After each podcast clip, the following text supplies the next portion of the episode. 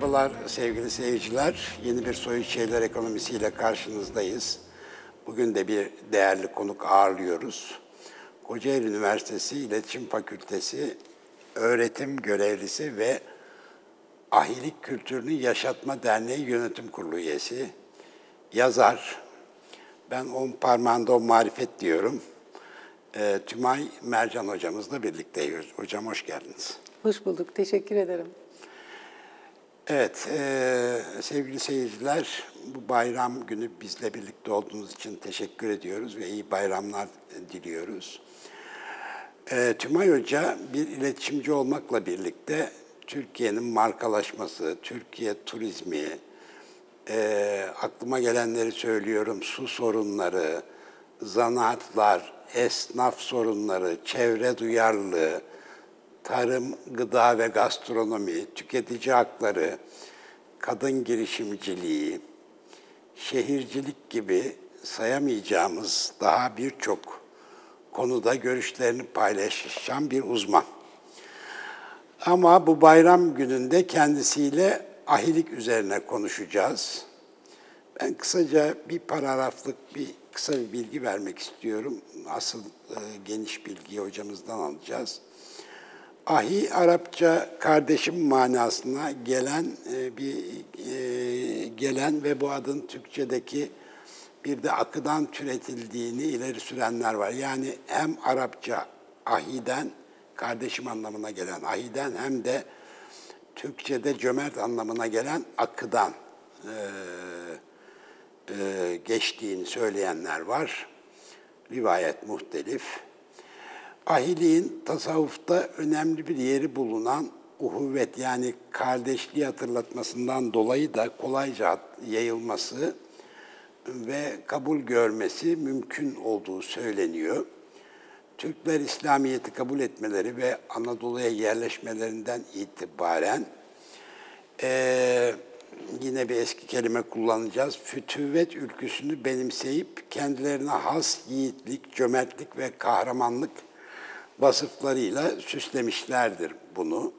Bununla birlikte ahiliğin temel belirleyicisi olan tasavvufi düşünüş ve yaşayış her devirde ve bölgede geçerliliğini korumuştur.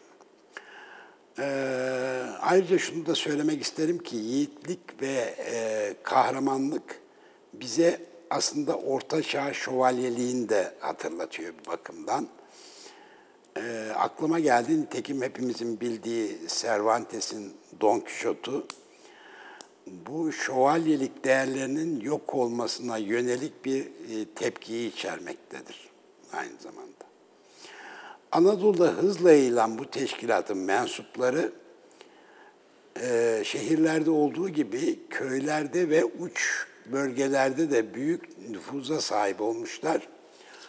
Anadolu'da 13. yüzyılda devlet otoritesinin iyice zayıfladığı bir dönemde şehir hayatında yalnızca iktisadi değil, siyasi yönden de önemli faaliyetlerde bulunmuşlardır. Ahiler bağımsız siyasi bir güç olmamakla birlikte zaman zaman e, merkezi otoritenin zayıfladığı Anadolu'da, e, anarşi ve kargaşanın ortaya çıktığı dönemlerde siyasi ve askeri güçlerini de göstermişler ve bir sivil toplum örgütü olarak önemli fonksiyonlar üstlenmişlerdir. Özellikle Moğol istilası sırasında ahi birlikleri şehirlerin yönetimine yerel otorite olarak hakim olmuşlardır. Bunlar gerçekten önemli konular.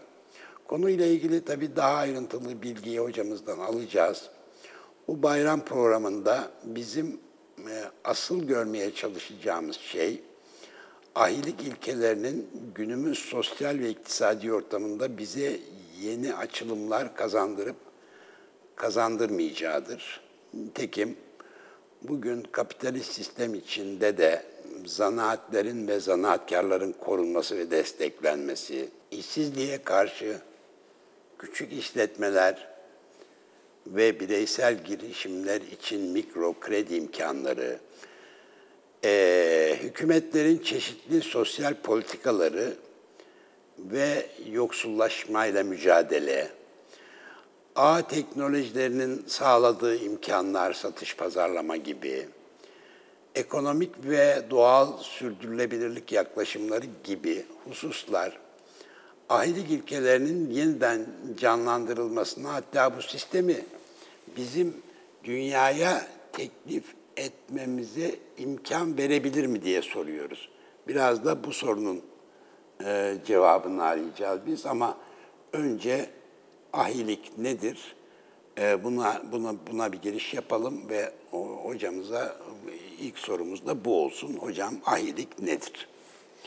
Teşekkür ederim. Hoş geldiniz tekrar. Ee, teşekkür ederim. Hoş bulduk. Ee, davetiniz için de teşekkürler. Rica ederiz. Ee, izleyenlerin de bayramını kutluyorum. Mutlu, huzurlu, e, güzel bayram olsun. Bu bayram evet biraz buruz Evet. ama geleneklerimizi de devam ettirmek Evet. durumundayız. Efendim ahilik, demin sizin de bahsettiğiniz gibi kardeşlik demek. Bu bir sistem. Genel olarak hep şöyle düşünülüyor, e, ahilik zanaatkarlara yöneliktir. Hayır, ahiliğin tabii ki e, topluma yansıyan yönü de var. Bugüne baktığımız zaman sanayiciler de ahiliğin içinde. Mesela ahilik değerleriyle iş yapan sanayiciler var. O zamandan sistem- bahsediyoruz. Evet, Evet.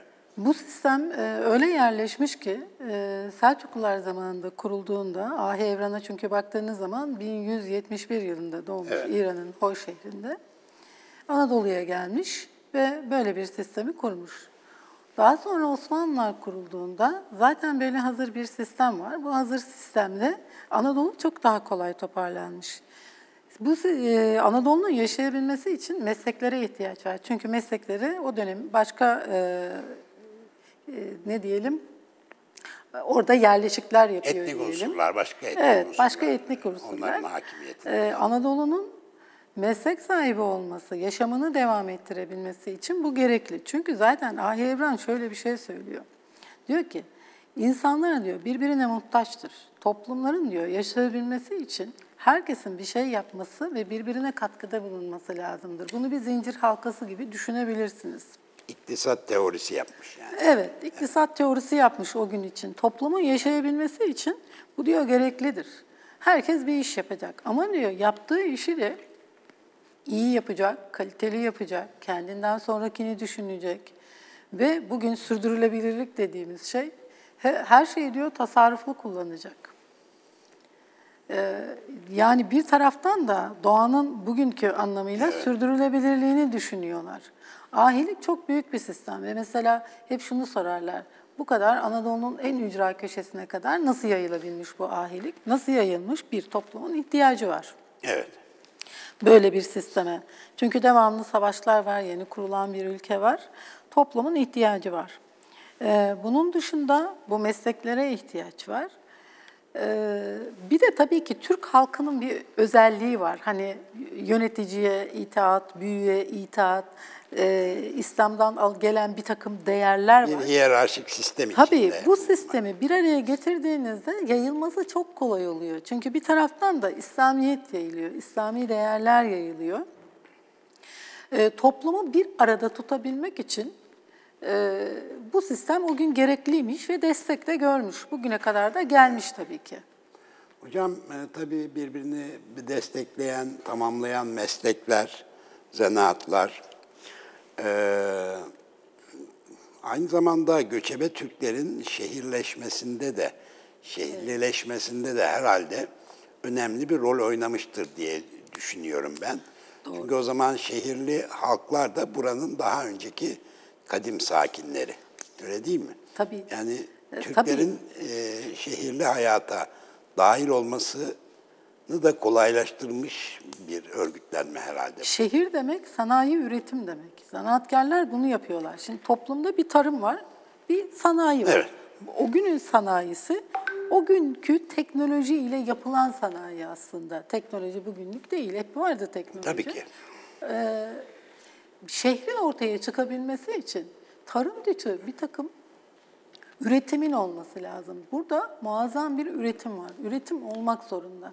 Hem insanların yaşaması için hem de savaşlara lojistik ihtiyacın karşılanması için. Atlar kullanılıyor, nar, nar lazım. Ee, o atlara eğer lazım, ee, şu lazım, bu lazım Askere vesaire. kılıç lazım. kı- kılıç lazım, demir Kalkan lazım. lazım, evet. Evet, bütün bunları düşündüğünüzde bunların hepsi bir üretim aslında. Muazzam Evet. bir üretim var.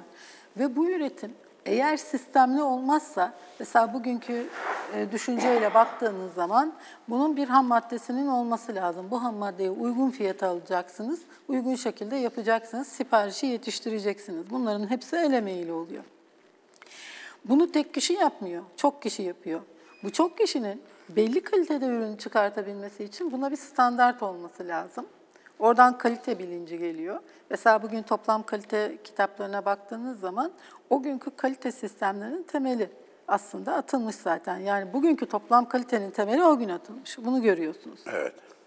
Hatta e, ahilik ve e, toplam kalite diye çalışmalar da var, böyle yayınlar da var açıkçası, incelemeler. Yani batıda gelişen bazı şeylerin illaki yani bu topraklardan çıktığını iddia etmek de her zaman doğru olmayabilir. Aynı serüveni batılı toplumlar da yaşamış olabilir. Almış da olabilirler tabii yani. Ee, Zaten ülkeler birbirlerinden birçok şeyi de almışlar. Mesela e, bazı batı toplum, Avrupa'da da e, lonca sistemi var şimdi. İşte Evet. Burada ahilik başlamış ama daha sonra Osmanlı'nın son dönemine doğru lonca sistemine gitmiş.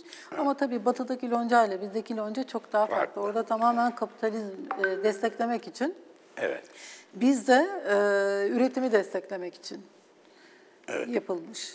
E, hedefleri farklı diyelim en azından. Evet, Bir- hedefler farklı. Bakış açıları Ahilik ve hedefleri farklı. Bir takım hedefleri var. Nedir bunlar mesela? Mesela e, ahilikte en önemli noktalardan biri toplum odaklı olması. Birey odaklı değil. Evet. Mesela değerlerine de baktığınızda hep toplum var. E, hem o günkü halk açısından toplum var hem de e, o mesleği yapan popülasyon açısından toplum. Yani grup olarak da düşünebilirsiniz bunu. Bugünkü meslek birlikleri gibi de düşünebilirsiniz. Tamamen toplum odaklı bir sistem. Şöyle düşünüyor. E, toplum varsa ben varım diyor. Sadece kendisi için bir çalışma yaparsa bu zaten o sistem içinde kabul edilen bir şey değil. Diyor ki sen ne yaparsan yap toplumu düşünmek zorundasın, doğayı düşünmek zorundasın, e, ülkeni düşünmek zorundasın diyor. Bak nasıl bugünkü düşünceye geliyoruz aslında bu sözlerden. Peki hocam kalitenin yükselmesi için bir rekabetin de olması lazım. Burada e, kendi içlerinde bir rekabet söz konusu mu? Kendi içlerinde iyileştirme çalışmaları var. Evet. Bu çalışmaları yapıyorlar e, ama dünya ile rekabet yok aslında. Biz oradan kaybetmişiz zaten. o artık Osmanlı'nın son dönemlerinde Evet, e, son dönemlerinde ait bir şey de, kapalı hayır kendi aralarında bir rekabet. Ben daha iyi çarık yapacağım veya ben daha iyi kılıç yapacağım şeklinde bir rekabet. Böyle bir böyle bir rekabet var ama yıkıcı bir rekabet değil, yapıcı bir rekabet. Çünkü eğer böyle bir şey yapılacaksa da akşamları toplantılar yapıyorlar. Zaviyelerde toplantılar var. Bu toplantılarda yaptıkları üretimleri konuşuyorlar, tartışıyorlar. Oraya çıraklar da geliyor. Eğer çırağın biri işte ben şöyle bir şey düşündüm derse onu da dikkate alıyorlar. O zaman bir Ortak akıl var. bilgi aktarımı mı söz Bilgi aktarımı, Bilgi ortak akılla. aktarımı Evet, bilgi aktarımı, ortak akıl. Çünkü O tabii rekabeti aslında ortadan kaldıran bir şey bir anlamda. Ee, ama hep birlikte kaliteyi geliştirmek tamam. için yapıyorlar. Bu da yani, bir yöntemdir diyebiliriz. belki. Tabii. Mesela bugün şirketler ne yapıyorlar? Ee, özel şirketleri düşünün. Kalitelerini geliştirmek için kendi içlerinde muazzam bir kalite e, çalışması yapıyorlar ortak akılla. Evet. Onlar da kendi meslekleri Ama açısından şirket bunu içinde yapıyorlar. oluyor bunlar ve bazı Tabii ki, bazı tabii sır, ki. şirket Ama orada da sırları, meslek grupları arasında var. şirket sırları diye bir şey, bir şey de var yani. Ama zaten ham madde belli, kullanılacak malzeme belli. Hani bugünkü gibi öyle çok değişikliğe ihtiyaç yok ki. Bugün biz her şeyi değiştirmeye çalışıyoruz. O gün için öyle her şeyi değiştirmeye gerek yok. Başladıkları bir şeye böyle devam ediyorlar yani Evet. yıllarca. Yani öyle zaten- bir düşünce de yok. Zaten standartlar oluşmuş. O standartların altına düşmeme, belki daha iyisini yapma çabası var bu Çaba var teşkilat. yani o çaba hep var ama öyle çok beklenti de yok. Biz bugün bunu düşünüyoruz. Daha Evet. iyisi olsun, daha farklısı olsun. Biz doymuyoruz bugün ama O zaman mevcut sistem işi görüyorsa görüyor. Biri onun daha iyisini yaparsa ona devam ettiriyorlar. Ama işte Osmanlı'nın son dönemlerinde başımıza gelen bu eşitlik, özgürlük dengesi filan, gerçi bugün bu akşamın konusu değil bu, girmeyelim onlara. Evet. Ee, peki biraz hocam Ahi Evran'dan bahsedelim mi? Yani bu da ilginç bir kişilik çünkü, kurucu. Evet, e, 1171 yılında e, İran'ın Hoy şehrinde doğmuş. E, Orada bir eğitim almış. E, Dini eğitimler. Evet. Ama ileri görüşlü bir insan. Daha sonra Kayseri'ye geliyor çeşitli sebeplerle. Kayseri'ye yerleşiyor. Türk mü? E, Ahi Türk. Evran, Türk. Türk. Ee, Kendisi debba yani derici, deri ustası. Önce dericileri topluyor.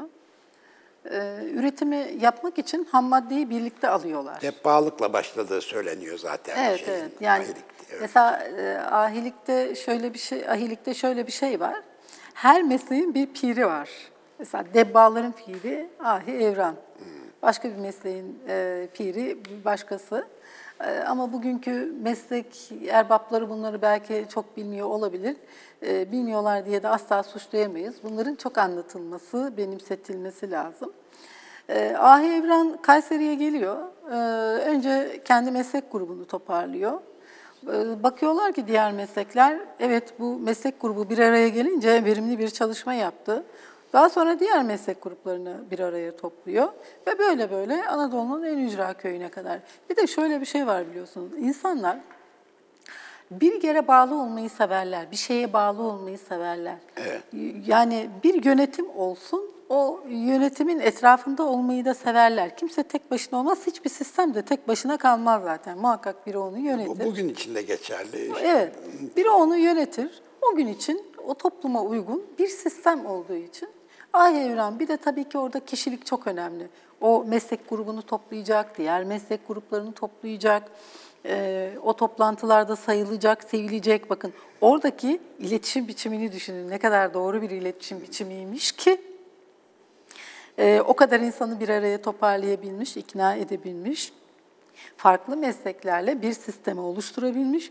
Anadolu'da ücra köşelere kadar bu sistem gelebilmiş. Bu Bugün da büyük başarı bu yaygınlaşması. Gerçekten büyük yani başarı. en ücra köşelere kadar. Bir de Anadolu'nun e, Türkleşmesinde dervişlerle beraber çok önemli fonksiyon icra ediyorlar e, sanıyorum bu meslek örgütü olarak hangiler. Öyle değil mi? Evet. Ki Türklerin Anadolu'da kök salması da hani mucizevi bir başarı bir taraftan baktığınızda. e, o gün tabii e, İslami motifler daha baskın olduğu için e, dervişlerle evet e, bir takım çalışmalar var ama bugünkü gibi değil. Yani o gün tamamen o sistem toplum odaklı, dini doğru öğretmeye odaklı, iyilik, doğruluk, dürüstlük, dini doğru yaşama, Evet. başkasına zarar vermeme, toprağına sahip çıkma üzerine. Çünkü bir savaş olduğu zaman ahiler savaşa gidiyorlar. Evet. Hem mesela orada lojistiği sağlamak için gidiyorlar, hem birebir savaşmak için. Ee, Siz de açılışta söylediniz, Moğollara karşı savaşıyorlar ki. Ahi Evran'ın e, vefatı da Moğolların elinden oluyor. Evet, bir silahlı e, güç olarak da karşımıza çıkabiliyorlar. Evet, Ankara'da hatta şöyle bir şey de var. Ankara'da devlet kuruyor e, ahiler bir dönem. E, bildiğiniz Boşlukta. devlet kuruyorlar. O boşlukta devlet kuruyorlar. Bu kadar da güçlüler. Ama tabii ahileri sadece zanaatkar olarak da düşünmemek gerekiyor. Mesela kadılar var. Birinci Murat aynı zamanda bir ahi. E, bu şekilde farklı mesleklerden kişiler de var. Yani Devlet sadece kademelerinde zanaatkar ya da değil. bürokraside de bir Evet. üyeleri var yani. Şimdi mesela bugünü düşündüğünüzde her meslekte ahi olabilir. İşinizi eğer bu kurallara göre yapıyorsanız ahisiniz siz de. Evet. Her meslekte var. Ama tabii günümüze gelene kadar sadece e, zanaatkar, e, kendi emeğiyle iş Evet. yapan esnaf olarak e, gelmiş günümüze kadar. Ama aslında böyle değil. Ben bu sebeple e, birkaç yıl önceydi galiba sanayicilere seslenmiştim. Sanayi, ahi, ahi sanayiciler muhakkak işlerini bu e, kurallarla yapanlar var, bu değerlerle yapanlar var. Bilelim, e, örnek olsunlar diye. Muhakkak var yani. Çünkü bunu yaşatan şehirler var. Mesela Türkiye'de Denizli bunu yaşatan bir şehir. Orada canlı. Orada hatta e, Görüyor musunuz ahilik ilkelerinin, değerlerinin yaşadığını? Yani Ee, yaşatmaya çalışanlar var, yaşatıyorlar. Yani oradaki ritüelleri vesaire. Hatta ben e, bundan birkaç sene önce görmüştüm. Hala olduğunu düşünüyorum. 5, 6, 7 sene önce. E, Mudurnu'da yaşıyordu e, bir ritüel. Cuma namazından sonra hayır yapıyorlar. Cuma namazından sonra bir dua var. Bütün esnaf o duaya katılıyor. Her cuma biri hayır yapıyor ve e, dağıtıyor. Orada bir ahilik, e, her cuma bir ahilik töreni yapıyorlar orada. evet. Farklı Şimdi- farklı şekillerde tevarüs etmiş olabilir yani. Evet, şeyler. evet. Mesela e, Denizli'de, e, e, ha, şu an adını hatırlayamadım. Sadece pamuk, e, havlu, tekstil ürünlerinin satıldığı bir han var mesela. O hanın girişinde e, Ahi Evran'ın e, ne derler ilkeleri var. Hala oradaki esnaf onu sürdürmeye çalışıyor. Böyle Anadolu'nun birçok yerinde ama Denizli'de daha canlı yaşanmış tabii ki. Mesela ben Kocaeli'de yaşıyorum. Kocaeli gibi çok göç almış bir şehirde bunun izlerini çok göremiyorsunuz. Ben bunun çalışmasını yapayım dedim. Orada çok fazla Daha iz göremedim. Ancak şeye kulaktan duyma bir şeyler varsa bürünmüş, yapıyorlar. evet, tamam. Zorlamayla da olmuyor ama Denizli gibi bir şehirde, Mudurnu gibi bir şehirde. Bursa'da olabilir belki. Bursa'da evet kapalı kapalı çarşıların olduğu yerde biraz daha canlı. Neden o kapalı çarşı kültürü? Mesela İstanbul'da da kapalı çarşıda e, belli dönemlerde cumaları falan gene törenler yapılıyor. Onu yaşatmaya çalışıyorlar sembolik de olsa. Bu mesleğe şey örgüte kabul edilme seremonileri falan da var e, bildiğim kadarıyla. Evet bu, Bu örgüt peştemal kuşanma bunlarda mıydı? Ben yanlış başka şeyle mi bağlantı kuruyorum? şet kuşanma mı? Evet. Evet. E, şet kuşanma da burada. E, örgüte kabul edilme şöyle. Önce bir çocuk çırak olarak veriliyor. Usta bakıyor. Bu çocuktan marangoz olur mu? Biraz deniyor onu. Sadece meslek olarak denemiyor. Karakter olarak da deniyor. Ahlak olarak da. Ahlak olarak da deniyor. Yani orada çocuklar sadece meslek öğrenmiyorlar. Ahlaken de eğitiliyorlar. Evet. Aynı zamanda o mesleğe yönelik de ahlaken eğitiliyorlar. Onu deniyor çeşitli şekillerde. Mesela en basiti dükkanın içine para atıyor mesela. Bu çocuk bunu bulunca ustasına mı verecek, başka bir şey mi yapacak gibi çeşitli deneme yolları var. Ee, Eğer ki çırak en az üç sene bu işi yapar ise, e, devam eder, ustasından da geçeri alırsa kalfalığa yükseliyor. Kalfalığın da en az bir üç senesi var. Kalfalıktan sonra ustalığa geçebiliyor. Usta oldu, hemen dükkan açabiliyor mu? Hayır, hemen dükkan açamıyor. Eğer o meslekte bir ihtiyaç varsa ancak o zaman dükkan açabiliyor. Yani ben oldum, piştim, hadi gideyim bir dükkan açayım. Böyle bir şey yok. Mesela bazı meslekler şunu söylüyorlar. İşte bizim mesleğimizde çok bu işi yapan var. Bu da pastayı küçültüyor. Bugün böyle diyorlar. Tamam eğer bir şehirde 400 tane fırın varsa bu 400 fırının 50 tanesi fazlaysa o zaman bu 50 tanenin açılmaması lazım. Bazı yerlerde bu doğal olarak oluşuyor zaten. Yakına Evet. fırın açma. Ama mesela AVM'lerde bir mağaza karması vardır. Baştan belirlenir bu. Neye ihtiyaçlar Evet, olduğu. evet, evet. İhtiyaca göre belirleniyor Evet. yani. O gün ahi şeyhleri ihtiyaca bakıyorlar. İhtiyaç varsa orada da şöyle bir şey var. Peki. Eğer ihtiyaç fazlası açılır ise o dükkan hem diğerinin ekmeği azalmış oluyor, herkese zarar oluyor. Onun için diyorlar ki sen bekle ihtiyaç yok, ihtiyaç olduğu zaman açacaksın diyorlar. Bekle de nasıl bekle? Ustanın yanında mı devam ediyor? Ustanın yanında devam ediyor. Yani ben e, işte gidiyorum ustanın yanında da kalmayacağım deme lüksü pek yok. Me- me- meslekten ihraç ediyor. Çünkü hiyerarşi çok keskin. Bir taraftan hem ortak akıl var hem hiyerarşi var. Şimdi bugün Güzel. bunları çok yapamayız bugünkü sistemde. Ama tabii işin değerler kısmı var. Soyut değerler açısından baktığımızda Evet.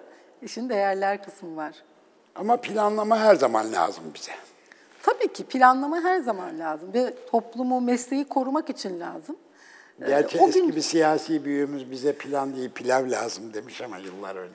Yani e, o gün için bu sistem gere- gerekliymiş Evet. ve uygulanmış. İnsanlar da uyduğuna göre demek ki e, kullanılabilir bir sistemmiş o gün için. Plan olmazsa bir süre sonra pilav da olmuyor. Evet. Pilav da olmuyor, doğru söylüyorsunuz. Hocam kısa bir reklam arası vereceğiz izninizle. Elbette. E, sevgili seyirciler birkaç dakika içinde burada olacağız.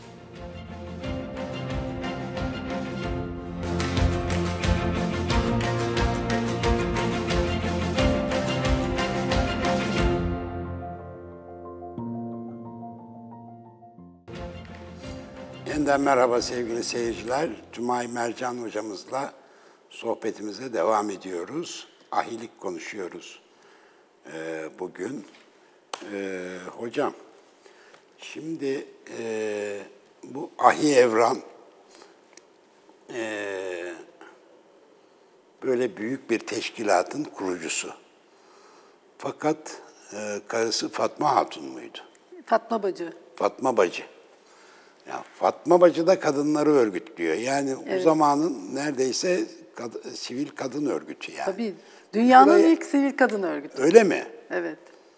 Bir de bize burayı anlatın biraz. Peki. Şimdi e, dediğiniz gibi e, Fatma Siz daha Bacı- fazla ilgilenmişsinizdir Fatma Bacı'yla büyük ihtimalle. Bir kadın, Efendim? bir hanım olarak daha fazla ilgilenmişsinizdir Fatma Bacı'yla diyor. Yani o işin o kısmıyla da ilgilendik. Daha farklı şeyler de yapılabilir. O çalışmaları bekletiyoruz. O projeleri bekletiyoruz Peki. şu anda. Yapıl ama uygulanabilecek projeler dediğiniz doğru. Fatma Bacı Ahi Evran'ın e, eşi, o da kadın tarafını e, örgütlüyor. Ne yapıyorlar? Evlenecek kızlara çeyiz hazırlıyorlar. O gün için böyle bir şey var çünkü. Ee, yoksullara yardımcı oluyorlar. Aslında baktığınız zaman bugüne kadar gelen şeyler, bugün de mesela kadın örgütlerine baktığınız zaman işte e, aynı şeyler var, Bu benzer bir şeyler meslek var. örgütü değil, bir sosyal dayanışma. Bir sosyal dayanışma ve dünyanın ilk sivil toplum örgütü aslında. İlk kadın sivil toplum örgütü. Mesela bunu yabancılar çok şaşırarak söylüyorlar. Diyorlar ki 600 yıl önce Yani e, Osmanlı'da böyle yani kadını tabii böyle hayal etmedikleri için e, kadın nasıl hani böyle bir çalışma yapabilir, kadınlar nasıl örgütlenebilir diye şaşırıyorlar ama yapılmış. Adı o zaman mı konmuş, kendileri mi koymuş Bağcıyan, bu? evet, Bağcıyan Rum. evet, evet. Bağcıyan Rum ne demek? Anadolu kadınları. Anadolu bacıları. Anadolu bacıları Ya da demek. kadınları Anadolu demek, bacıları e, demek. E, yani kadın örgütü de bunu yapıyor. Evet. E, bugün de bugüne baktığımız zaman mesela bugün de benzer şeyler var. E, Bugün tabii kadın daha farklı bir üretim içine girdi. Evde e, gıda üretme, tarlasındaki e, gıdayı e, satmak Ekonomiye vesaire, ekonomiye katkıda bulunmaya çalışıyor. Mesela e, bugün kadınların o ekonomiye katkıda bulunma aşamasında sıkıntıları var. Birçok kadın kooperatifi kuruldu. Ve bu kooperatifler, kadın kooperatifleri ürünlerini satmakta zorlanıyorlar. Ama bunun da tabii ki çaresi var. Nasıl e, olabileceğinin yöntemleri var tabii ki. Ama Bağcı Yavrum genel olarak çok özet olarak böyle Anadolu bacıları.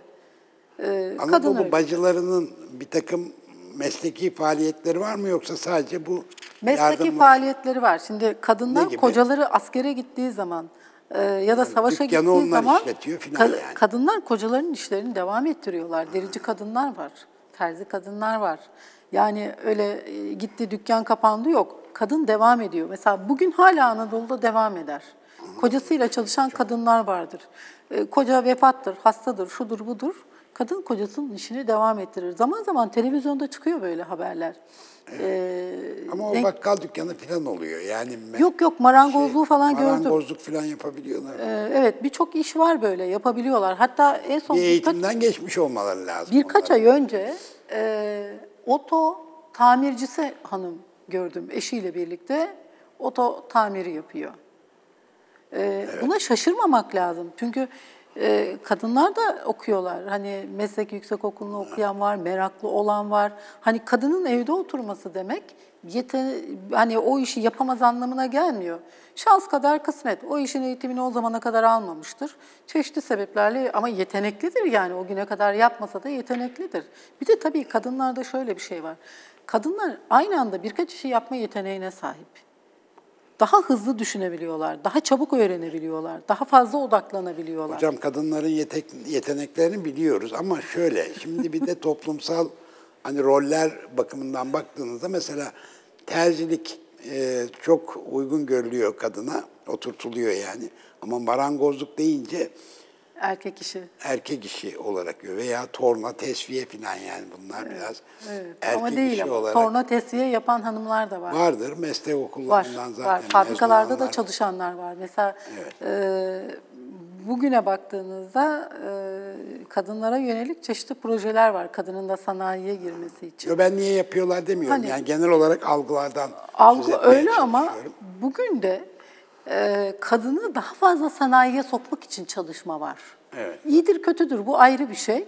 Ama kadını evden çıkartıp sanayinin içine hani ev üretiminin de dışında sanayinin içine sokma çalışmaları var. Bu da ayrı bir çalışma. Şurayı atlamayalım. Ee, orada sistem nasıl işliyor? Şimdi e, erkek e, savaşa gittiğinde kadının o e, şeyi dükkanı devralması ancak o işi bilmesiyle mümkün. Ama biliyor yardımcı. O zaman zaman zaman yardımcı oluyor yani normal.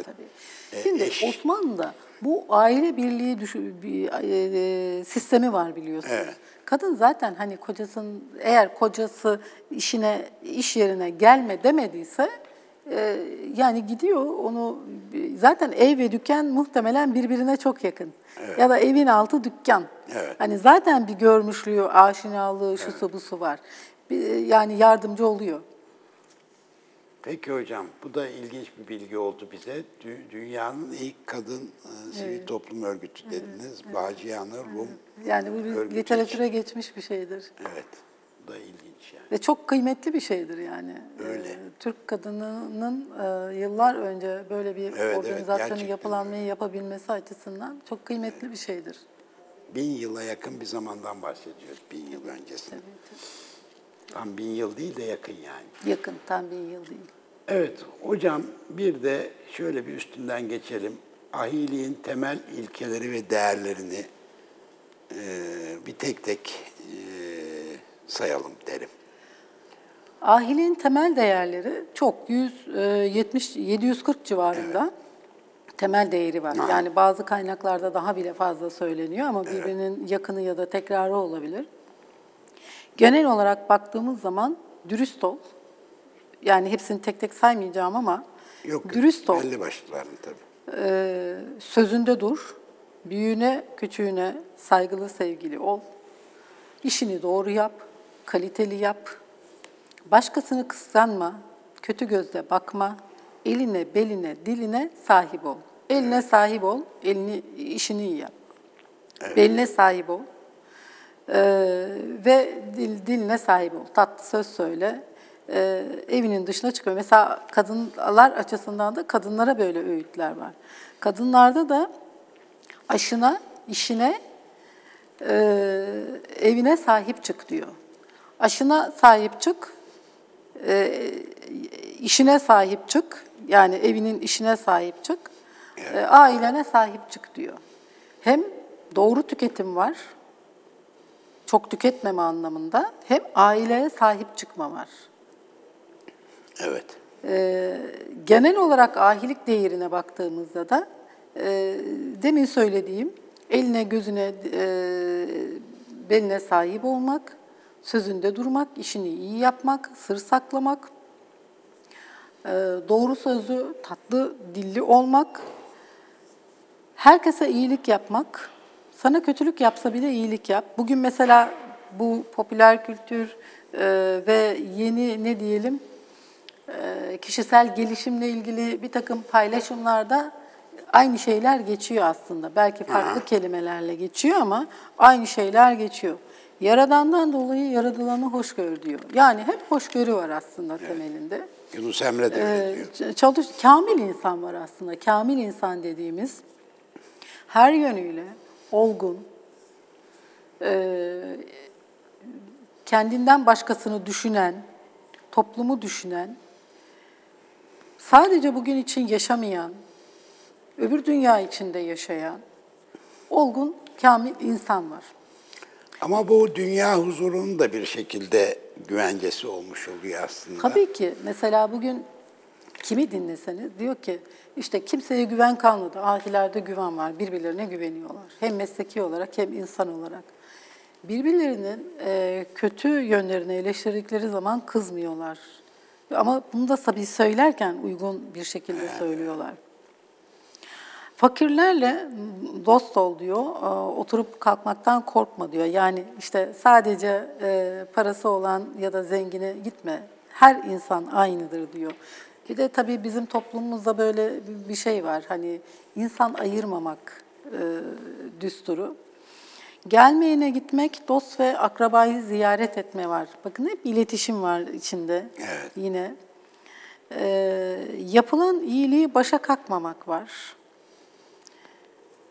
E, komşuyu kıskanmamak var. Komşusu açken tok yatmamak var. Kendi siftah yaptıysa komşusuna da siftah yaptırtmak var. Alçak gönüllülük var. Büyüklük, gurur, kibir yok. Yine bugün yine günlük hayata baktığınızda iki kişi, üç kişi bir araya geldiği zaman hep bunlardan şikayet ediyor. Ama diyor ki gurur, kibir vesaire gösteriş yok, israf yok, israf etme. Bunlar hep değerler. Aslında bugün hep bu aradığımız değerler bunlar. Allah için sevmek e, gerekir diyor. Hak için doğruyu söylemek. Doğruyu söyle her zaman diyor ahilik değerlerinde. Kötü söz ve hareketlerden kaçınmak var. Evet.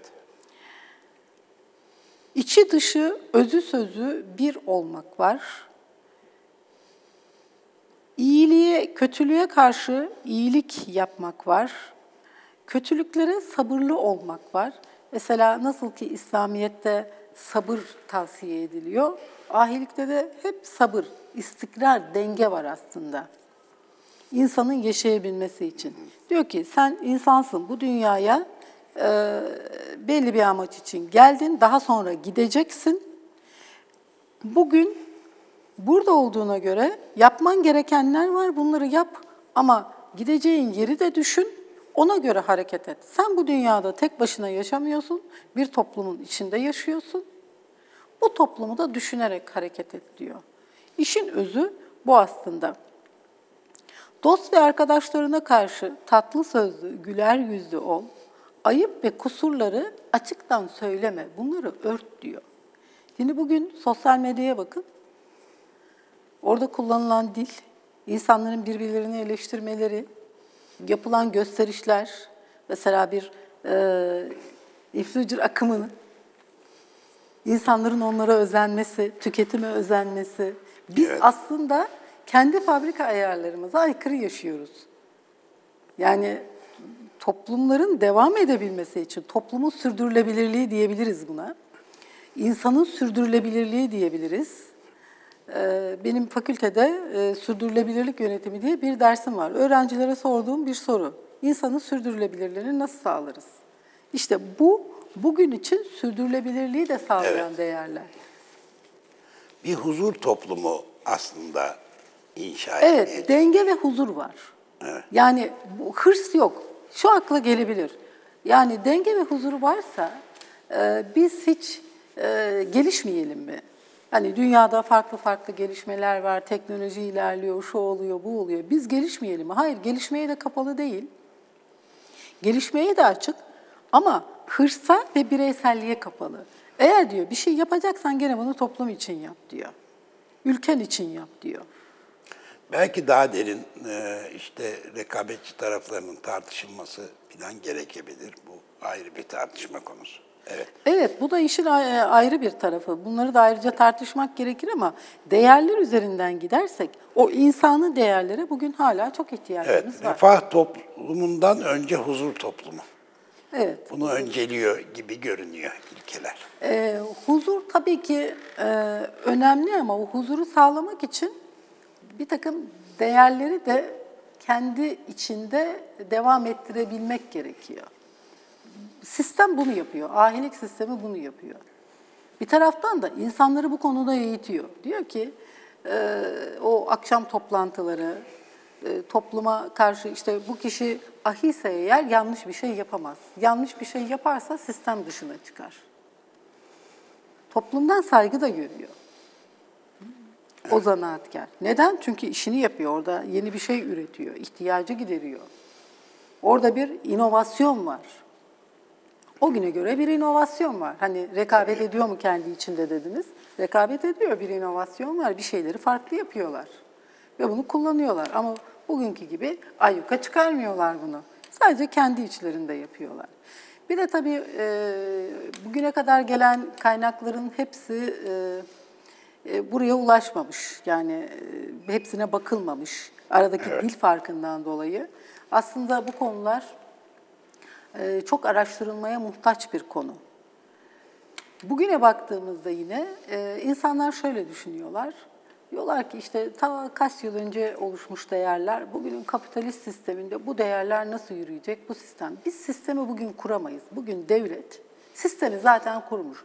Odalar var, birlikler var, e, Ticaret Bakanlığı var. Ticaret Bakanlığı'nda Esnaf ve Kooperatifçilik Genel Müdürlüğü var.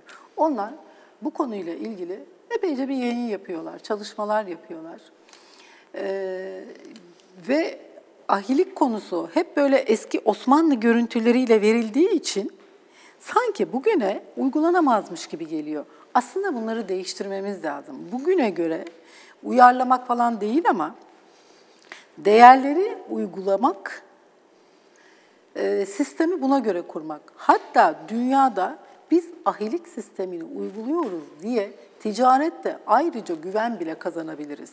Neden? Çünkü yıllarca domatesin iyisini üste koymuşuz, kötüsünü alta koymuşuz. Ticarette bile uzun yıllar biliyorsunuz bayağı bir sıkıntı çektik ihracat yaparken.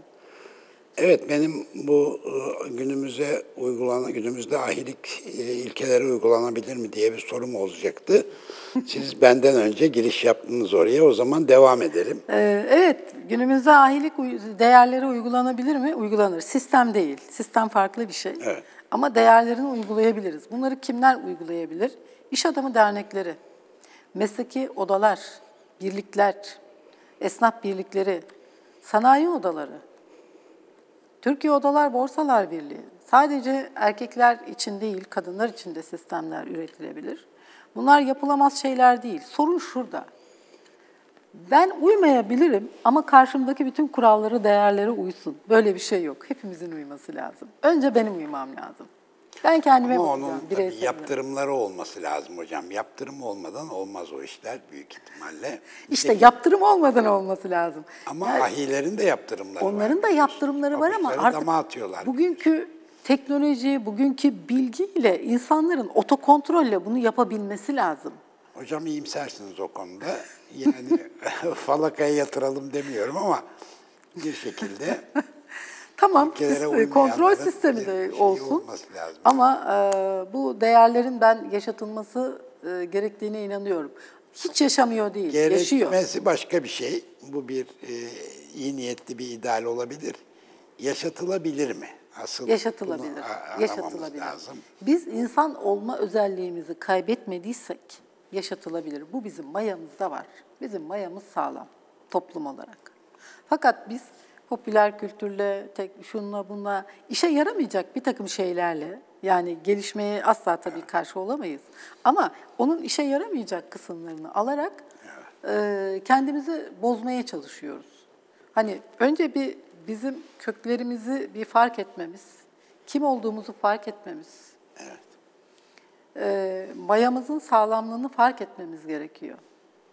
İnsan olma özelliğini kaybetmemek için de direnmemiz gerekiyor. Şimdi e, teknoloji, yapay zeka, metaverse bunların hepsini düşündüğünüzde insan zaten kaybolup gidecek yakında. Akla şu gelebilir, insan kaybolacaksa bu değerleri. İşte o değer varsa zaten e, kendinizi bir şekilde koruyabilirsiniz. Biz sonuçta bu toprağımızı, bu ülkemizi, kendimizi korumak zorundayız. Çünkü Eşsiz bir toprakla yaşıyoruz. Eşsiz bir ülkemiz var. Eşsiz değerlerimiz var. Dünyanın hiçbir yerinde böyle bir şey yok. Bunları küçümsemek yerine sahip çıkmamız gerekiyor. Fakat bizim toplumda böyle bir yabancı hayranlığı hep var. Ta Osmanlı'da başka söyle hep olmuş yani. E, baskın kültür tabii ki bir hayranlık yaratıyor Ee, kültür- hocam. Ona kültür- ne diyelim? Geçişleri demiyorum ama hep böyle Türk toplumunda olmuş mesela. Bunu ok- okuduğunuz zaman tarih kitaplarında bunu fark ediyorsunuz. Ama Osmanlı'nın son Böyle döneminde ayarı daha biraz ön- kaçırmışız Daha önce orada. de var mı mesela? Efendim? Daha önce de bu hayranlık var mı? Var var, hep var. Hep var Bu, mı? hay- bu hayranlık hep var. Yani Bu Türklerin hep batıya batıya doğru hareket etmelerinin e, gerekçesi bu olabilir mi? olabilir. Yani e, orada farklı bir şeyler var. E, o hayranlık var. Hani yeri geldiğinde ben daha büyüğüm vesaire diyor Kanuni Sultan Süleyman zamanında. E, öyle bir şeyi pek görmüyorsunuz. İşte onu demek istedim. Ama- yani büyük sen hayranlık duymazsın, başkaları sana hayran Ee, olur. O zamanlar Osmanlı'ya hayranlık duymuşlar ama kocaman imparatorluk. Buradan Tamam, nerelere işte gitmiş? Yani dünyanın üçte birine sahip neredeyse. Evet. Kocaman imparatorluk. O zaman evet. Ama orada da başka yönde hayranlık duymuşlar. Yani e, onları da gözden kaçırmamak lazım. Orada ince bir ayar var. Bizim köklerimize sahip çıkmamız, mayamıza sahip çıkmamız, değerlerimize sahip çıkmamız gerekiyor. Hocam kişisel fikrimi söyleyeyim. Bundan birkaç e, 10 yıl önceye göre bu hayranlık şeyi yavaş yavaş yumuşuyor. Çünkü artık hepimiz bu küreselleşmenin etkisiyle dünya vatandaşı oluyoruz. O bakımdan belki bu hayranlık duygusu bizim önümüze bir set olarak gelmeyecek ama bir taraftan da bir özgüvenimizi yükseltmemiz lazım. İşin o tarafı var. Tabii bu tür ilkelerin hayata geçmesi, hayatta karşılık bulmasıyla mümkün. Bir fantezi olarak ya da e, bir hamaset şeklinde tarihe övgü olarak alırsak bunları evet hiçbir işe yaramaz. Kimse de ciddiye almaz. Biraz biz bunu paketlerken e, gereğini yerine getirmiyoruz. Öncelikle onu söylemek isterim. Bir de şöyle kötü örnekler oluyor. Mesela biz Selçuklu mimarisi, Osmanlı mimarisi diyerek geçmişten bugüne bir takım işte mimari e, modeller getiriyoruz ve bunların birçoğu çok kötü kopyalar oluyor. Hani süzerek almıyoruz. Bu tür konularda da aslında benzer rezervler, Dezenformasyonlar evet, bu tür şeyler olabilir diye düşünüyorum yani emin değilim. Şimdi aklıma geldi de söylüyorum. Bin küsür ilkeden bahsediyorsunuz. Bine yakın. Evet. Yüz- Veya yüz bine yakın ülkeden, e, ilkeden bahsediyorsunuz. Yani şu yukarıdan aşağı saydığımızda sizin şurada saydığınız 7-8 tanesi bile zaten insanlık hasletleri yani bunları yaygınlaştırmak lazım toplum içinde. Evet, e, şimdi buna böyle romantik bir konu olarak bakmamak gerekiyor Yok, aslında. E, başka ülkelerinde hayranlık duyduğu bir şey. E, dediğiniz evet, bizim özgüvenimizi yükseltmemiz gerekiyor. Biz bu özgüveni çeşitli sebeplerle yitirmişiz bir ara. Evet. Şimdi bazı şeyleri yaptıkça evet bak bizim bu değerlerimiz varmış. Bizim şöyle çalışmalarımız var. Biz bunları yapabilirmişiz. Evet. Ama biraz daha gayret edersek o özgüven yerine oturacak. Çeşitli sebeplerle bu özgüven gitmiş. Bunda e, birçok şey var. Evet, Yani tam bu konuydu. Şimdi? Ahilik Zamanı diye hocamın da bir e, kitabı e, var. Kitabı da daha da geliştiriyor kendisi.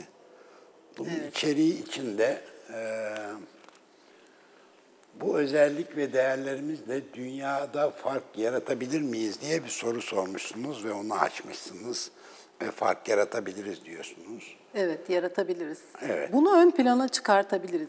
Bir de biz toplum olarak o değerlerimize herhalde çok alışmışız. Bu sadece bu ah- ahilik değerleriyle ilgili değil, başka konularda da. Evet. Biz bunlara herhalde çok alışmışız, çok önemsemiyoruz. Halbuki dışarıdan bakıldığında bunlar e, bayağı ciddi dikkat çekecek konular. Biz bunları kullanmayı bilmiyoruz. Mesela hatırlar mısınız? Pandemide e, hijyen çok ön plana çıktı. Evet. Ben o dönem yazmıştım. İşte bunu bir pazarlama aracı kullanabiliriz diye, pazarlama aracı olarak kullanabiliriz diye. Gerçekten daha sonra bir güvenli turizm sertifikası geldi. Evet. Biz bunu dünyaya şu anda bile, pandemi bitmiş olsa bile e, çok e, kabiliyetli otel e, konaklama sektöründe yöneticiler var Türkiye Turizm'de. E, Tabii. çok iyi bir insan kaynağına sahip. Biz yine mesela bunu kullanabiliriz ama biz bunu normal olarak görüyoruz. Ne olacak canım? İşte biz zaten normali yapıyoruz. Ama bak öyle değil. Bak her taraf öyle değil. Biz bunu e, pazarlamayı bilmiyoruz. Biz Hocam son dakikamız çok özür diliyorum. Programdan önce e, deprem e, konusunu gündeme getirmiştik. Onunla ilgili bir iki cümle söyleyin kapatalım. O da önemliydi. Ee, evet, şimdi biz evlerimizi ahilik değerleri, e, müteahhitler evleri ahilik değerlerine göre yapsa, e, inşaatlara malzeme üretenler bu değerlere göre üretse, yani kimseye zarar vermeyeceksin, işini kaliteli yapacaksın, insan yetiştireceksin falan falan. Biz bu depremi yaşamazdık. Bunu sadece inşaat sektörüne değil, bütün mesleklere uyarladığınızda ortaya şu çıkıyor. Herkesin işini iyi, doğru, güzel yapması. Birinin sizi gözlemesi gerekmiyor. Birinin sizi kontrol etmesi gerekmiyor. O otokontrolü sağlayabilmek. Bir yetişkin bunu yapabilir ama bu bir yetişme sistemi. Evet, bu konutlarımızı diyorsunuz ahilik ilkelerine göre üretseydik biz depremi elbette yaşardık ama depremin bu yıkıcılığından O kendimize- evler toprak altına Evet, girmez. evet, Yani biri diyecekti ki bu zemine bu iş olmaz. Bu doğru değil. Çünkü diyor ki eğer bir şey yanlışsa diyor yanlışı söyle. Yanlışı söylememek de e, hatayı beraberinde getiriyor. Yani her şey zincirleme. Ama bu bir kültür, bu bir yaşam tarzı. Biz bugün bu değerleri kullanmama üzerine bir yaşam tarzı, bu değerleri değersizleştirme üzerine bir yaşam tarzı kurmuşuz. Bunu yeniden kazanmamız gerekiyor. Değerlerin değerini bilmek. Umarız. Hocam bu güzel örnekle kapatıyoruz e, Teşekkür programımızı. ederim. Süre kısa geldi ama bir başka zaman tekrar buluşuruz umuyorum. Çok teşekkür ediyorum. Ben teşekkür İzleyicilerin ediyorum. bayramlarını tekrar Sağ olun, kutluyorum. sağ olun. Sağlıklı, huzurlu, mutlu, mutlu günler olur inşallah. Sevgili seyirciler ben de iyi bayramlar diliyorum. Haftaya yine burada olacağız. Sizleri de bekleriz.